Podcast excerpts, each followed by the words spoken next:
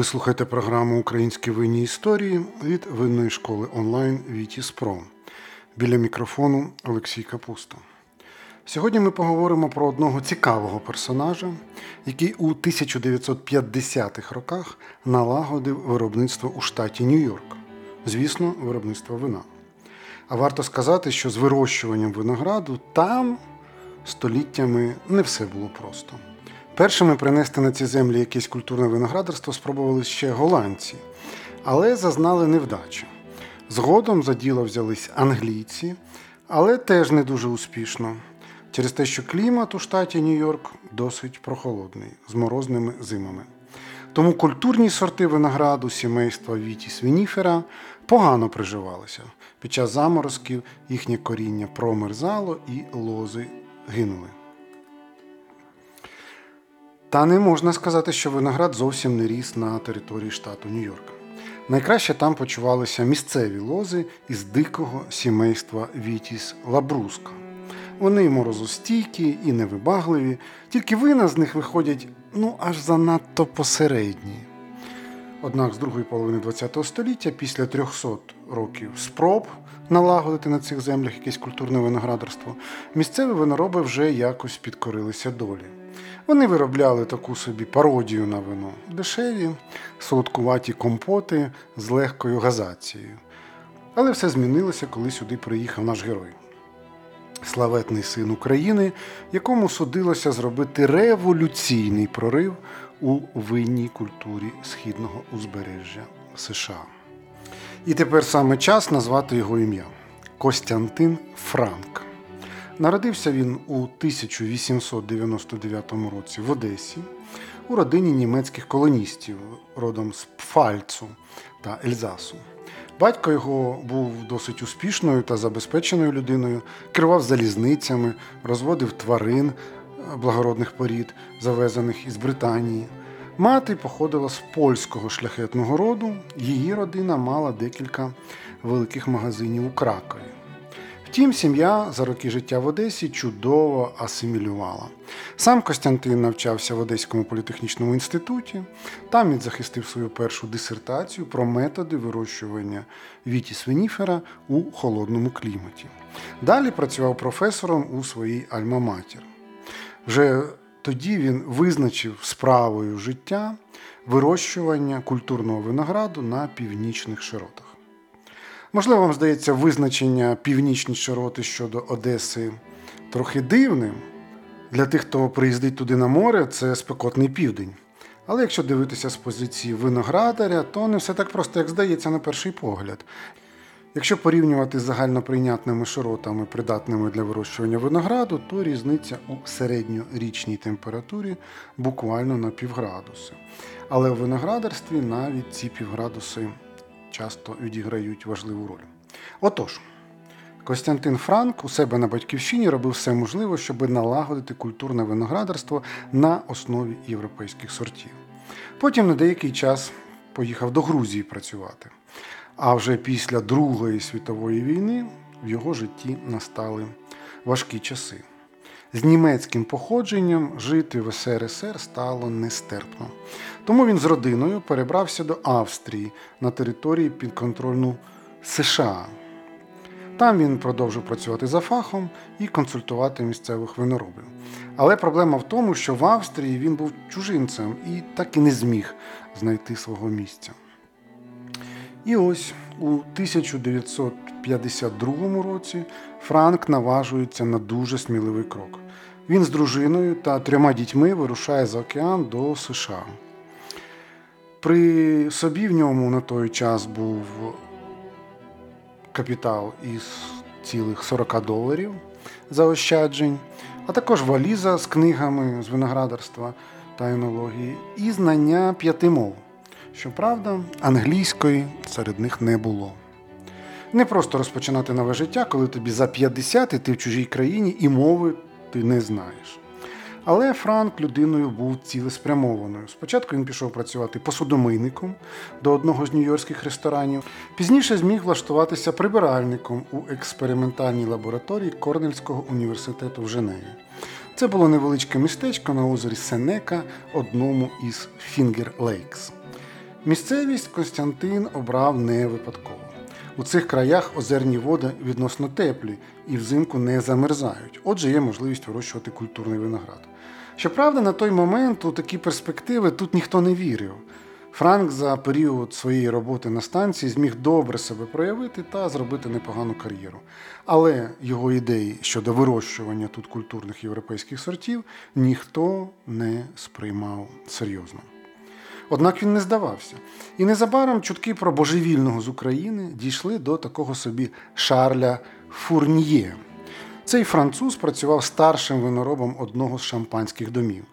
А у США Шарль на той момент уже непогано влаштувався і володів винною компанією Gold Seal Winery.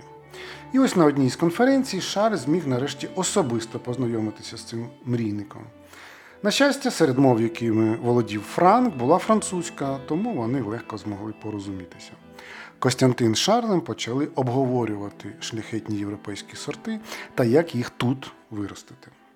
Франк зумів переконати фурньє, що на таких ділянках, де земля не промерзає, можна саджати європейські сорти, прищепивши їх на корені місцевих лоз. Ідеї доктора Франка дуже вразили фурньє, адже це було саме те, до чого він прагнув. Він запропонував Константинові роботу. Так Франк став консультантом компанії Gold Seal Winery. Нарешті наш герой зміг зреалізувати свої ідеї, отримавши на це повний карт-бланш. Ще за часів роботи на батьківщині він мав свої авторські методи щеплення. Франк взяв коріння американських сортів та прищепив до них культурні європейські саженці. Спочатку він це зробив сортами рислінг та шардоне, а потім з лозами Каберне Совіньон та Гюрстрамінер. І варто сказати, що вельми успішно. Ну, подивіться самі, у 1957 році зима видалась дуже холодною, стояли морози до мінус 25 градусів. Багато місцевих лос загинули, але гібриди Франка, зокрема Рислинг та Шардоне, на подив змогли вижити. І завдяки цьому він радикально покращив якість вин Gold Seal. Деякий час Константин працював на виноробній фурні, а потім вирішив, що пора прийшла відкрити і свою справу. У 1958 році він накопичив гроші із своєї зарплати і купив ділянку землі на 50 гектарів у північній частині штату на західному березі озера Кеука за 10 кілометрів від Хамонспорту. Місцевість Константин Франко брав не випадково. Це були саме ті добре знайомі йому Фінгерлейкс, причому ділянка з унікальним мікрокліматом. Так сталося, що клімат поблизу озера Кеука виявився дуже близьким до його рідної Одеської області. Це озеро не замерзає взимку, а ґрунт навколо нього досить теплий, але все ж таки недостатньо для теплолюбних європейських лоз. А озерна вода тут відзеркалює сонячне проміння, що суттєво пом'якшує клімат. Свою виноробню Франк спочатку вважав чимось подібним до наукового експерименту. Його метою було виростити тут європейські лози, а також ті, з якими він працював в Україні та Грузії. І це були не лише європейські рислінг та шардони, а також кавказькі рекацетелі, сапераві, а ще молдавський раранягра. Ну а далі почалася невпинна робота на виноградниках. Уся родина працювала разом з Костянтином. Незабаром зусилля Франка почали давати перші плоди. Його солодкий рислінг Трокен Берін Аушлезе, зроблений для Gold Seal Winery, почали подавати в Білому домі. І це був справжній тріумф. Уперше вино із штату Нью-Йорк посіло таке почесне місце. Звісно ж, усім відразу стало цікаво. Кому вдалося виростити рислінг, з якого виходять вина не гірші за європейські? Так ім'я Костянтина Франка опинилося у всіх на вустах. А ще через рік він зміг випустити перший урожай вина під брендом доктор Константин Франк. За обкатаною схемою це був той самий Johannisberg Riesling Trockenbeerenauslese. На цьому Франк не зупинився. Він продовжував працювати над справою свого життя. Поступово розширяв площу своєї ділянки, скуповуючи гектар за гектаром. І наступні 23 роки Костянтин висадив у себе на ділянці понад 60 різних сортів винограду. Також заснував розплідник Вітіс Вініфера і закликав усіх місцевих виноробів відмовитися від використання примітивного вітіс ламбруска і саджати замість нього культурний виноград. Він зміг довести всьому світові, що у східній частині США можливе виноробство з використанням благородних європейських сортів. Своє ім'я Франк зробив на авторських гібридах Рислінгу та Шардоне. Але сам він особливо пишався своїм ркацителі. Костянтин працював з цим сортом ще до війни і в Україні, та і в Грузії. На східному узбережжі США його ркацителі дивним чином прижилося і розкрилося з нового несподіваного боку. Вина цього сорту тут виходять дуже свіжими, з тонами квітів, ківі, персика, лічі та тонким флером білого перцю.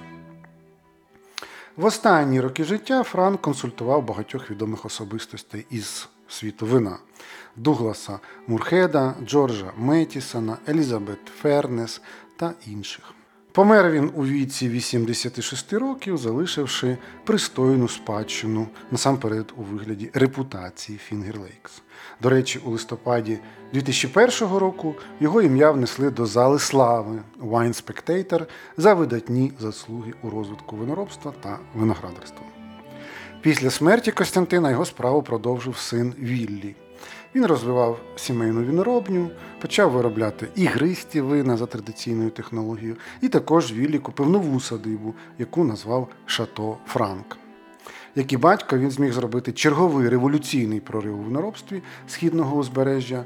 Першим зробив у Finger Lakes ігристе за шампанською технологією із класичних сортів Шардоне, Піно-Нуар та Піноменіє. У 1993 році Віллі відійшов від справ та передав бізнес своєму синові Фреду Франку. Той навчався на виноробні в Корнельському університеті, потім проходив стажування у Рейнгау, найбільшому виноробному регіоні Німеччини. Фред став президентом компанії доктор Константин Франк Вініфера Wine Cellars. І також він презентував нову лінійку вин Salmon Run. Для їх виробництва він використовував виноград із місцевих ділянок навколо Finger Lakes. Сьогодні компанією вже управляє четверте покоління родини Франк, Меган, дочка Фреда та правнучка Костянтина. Вона проходила навчання винному бізнесу у університеті Аделаїди. І Меган продовжує на виноробній традиції, закладені її дідом. Головний принцип використання північноєвропейських сортів винограду сімейства Вініфера, як і раніше роблять ставку на рислінг. Також під брендами доктор Константин Франк та Шато Франк випускають і Гюрстрамінер, і Муската Тонель, і Піно Блан, і Грюнер Ветлінер, і Шардонер, Кацетелі, Каберне Савіньон, Сапераві, Мерло і Каберне Фран. Компанія тепер називається Vinifera Wine Cellars. Її продукція продається у 37 американських штатах. Ну а серце компанії це виноробня доктор Константин Франк, з якої починалася історія цієї династії. За роки свого існування вона встигла здобути безліч престижних нагород на американських винних конкурсах. Їхній рислінг та гіверстрамінер додав до свого винного довідника іменитий критик Х'ю Джонсон, присудивши чотири зірки. Сьогодні виноробня вважається однією з найкращих не лише у штаті Нью-Йорк, а і у всіх Сполучених Штатах Америки. Ігристі та тихі вина від франків часто подають на урядових прийомах. А сама виноробня давно стала центром енотуризму. Щороку її відвідують понад 80 тисяч гостей.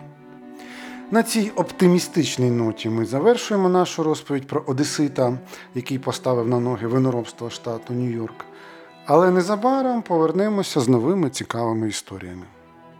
Ви слухали програму Українські винні історії від винної школи Вітіс Про. Якщо вам сподобався цей подкаст, не пошкодуйте хвилинки і оцініть його на подкаст-платформах і залиште коментар. Це допоможе нам з вами просувати справжню українську винну культуру та розвіювати міфи. Також закликаю вас пропонувати теми наступних випусків. Пишіть мені напряму, адресу електронної пошти я залишаю в описі.